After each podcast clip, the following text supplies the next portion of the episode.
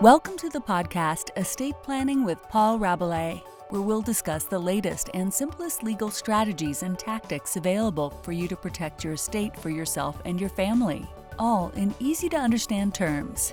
It's all about protecting your estate now so you and your loved ones can reap the benefits later. And now, your host, estate planning attorney Paul Rabalais. Hey, everybody. So, in this podcast, we're going to talk about whether an irrevocable trust can be changed or amended.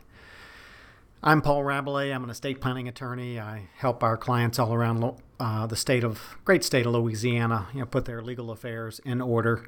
And um, happy to be sharing this topic. I think a lot of people get confused, so let's just jump right in. All trusts that exist they can be classified as either revocable, that's a word that starts with the letter R, or they can be classified as irrevocable, that starts with the letter I. Now, it's not quite that clear cut, and so um, let's keep going. Now, the, the primary reason or the most popular reason people create a revocable trust starts with the letter R, is to avoid probate because assets in their trust, they get to control everything for the rest of their lives. But when they die, because their assets are in a trust and the assets aren't in their name, the assets don't have to go through a court supervised process to be dispersed. Trust assets avoid that process, and perhaps a family member you named as the successor trustee of your trust can disperse assets immediately to your beneficiaries without going through the kind of uh, lawyer involvement and, and government uh, intrusion that many people perceive a probate process to be. But that's there's a lot written and said about using revocable trust to avoid probate. That's not the topic of this podcast. So irrevocable trusts are really created for many, many, many different reasons, and there's no way I can give you an exhaustive list but sometimes they're set up to avoid taxes. Sometimes they're set up to avoid the the problem of you know if I get sued, I don't want to lose everything I have. Sometimes they're used for if I go to a nursing home, I don't want to be forced to consume all of my assets on my long-term care expensive expenses, expensive expenses. Now, the word irrevocable scares many people. But quite frankly, it may not need to be that scary. People think irrevocable, can't change it, I'm fixed. What if there's a change in our family circumstances? Um, then we're stuck with this irrevocable trust.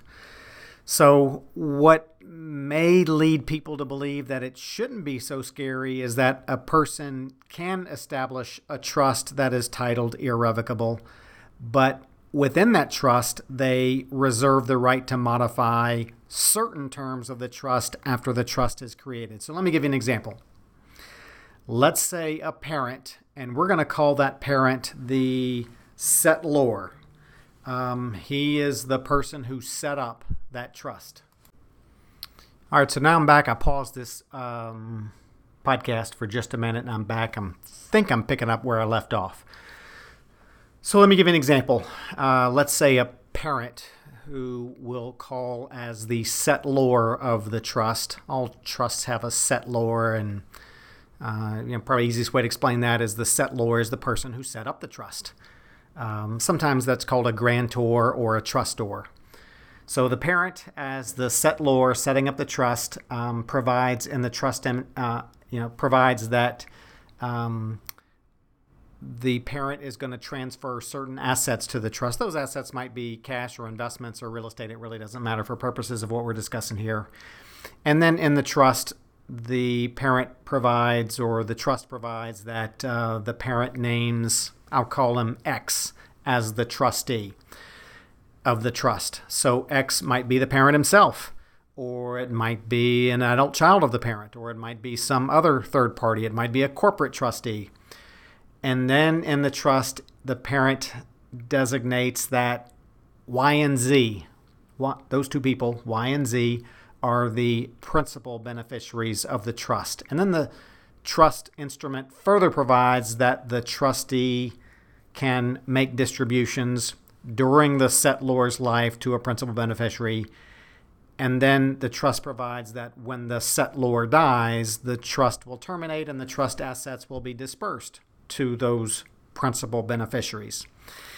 And then in the trust instrument, again, it's an irrevocable trust, but it goes on to provide that, and I'm just uh, making up a couple of provisions that a settlor might want to reserve the right to modify. But in this particular example, the irrevocable trust provides that the settlor can replace the trustee. You may remember the settlor originally named X as the trustee, but the settlor reserved the right to change who the trustee is. And then perhaps even the settlor may reserve the right to change who the principal beneficiaries are. Initially, they said X and Y are the principal beneficiaries to receive the trust assets when the settlor dies. But maybe in that irrevocable trust, the settlor reserved the right to modify that.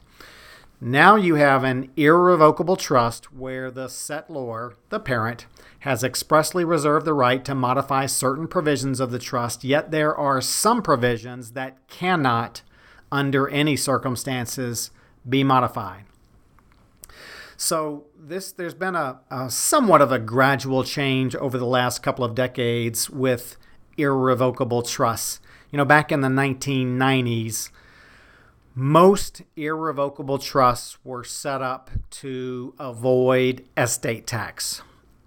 And the reason most irrevocable trusts back in the 90s were set up to avoid estate tax was because the estate exemption, estate, estate tax exemption was $600,000.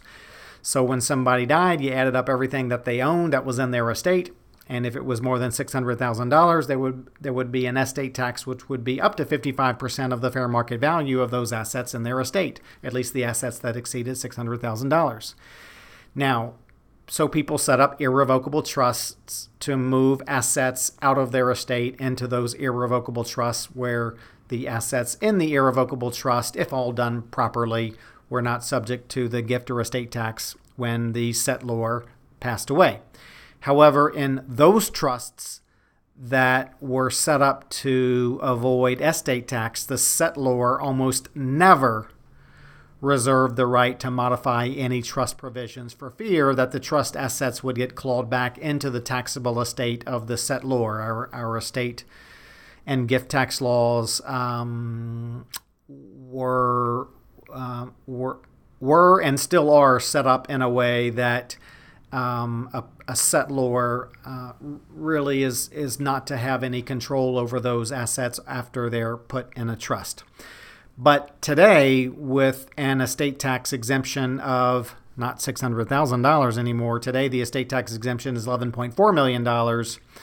In fact, it's really twice that for, for married couples. It's pretty simple for married couples to exempt two times the $11.4 million because each spouse has an $11.4 million exemption, and we have something now called portability that makes it easy for, for married couples to exempt two times the tax.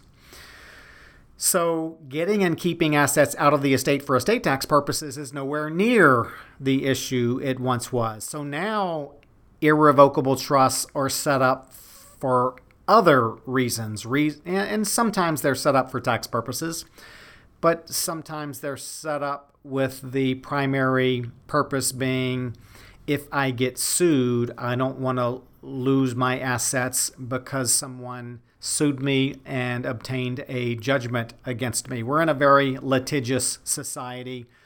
So, you know, I've, I've gotten a lot of calls lately about um, from from friends and colleagues and clients and others who because something happened or because of some worry, um, they're worried they're going to lose everything. And so um, sometimes people set up trusts uh, in order to avoid losing assets in case they get sued. And then some people set up trusts so that um, if they need long term care and must reside in a nursing home in the future, they don't lose all of their assets due to a nursing home stay.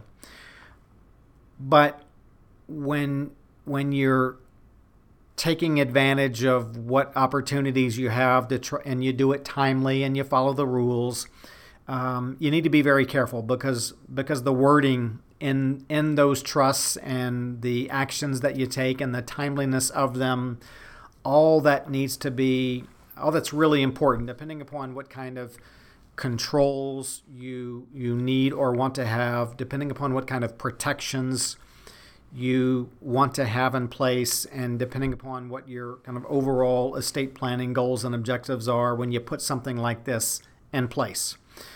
So the the wording and the controls that you have can have uh, you know a significant impact on what kind of protections that you have, whether those are tax protections, lawsuit protections, or nursing home protections. So the summary is an an irrevocable trust um, may not need to be or may not yeah may not be as scary as it first sounds but you need to tread very carefully and understand there's so many ramifications based on what uh, powers you have and reserve in any type of, of trust instrument.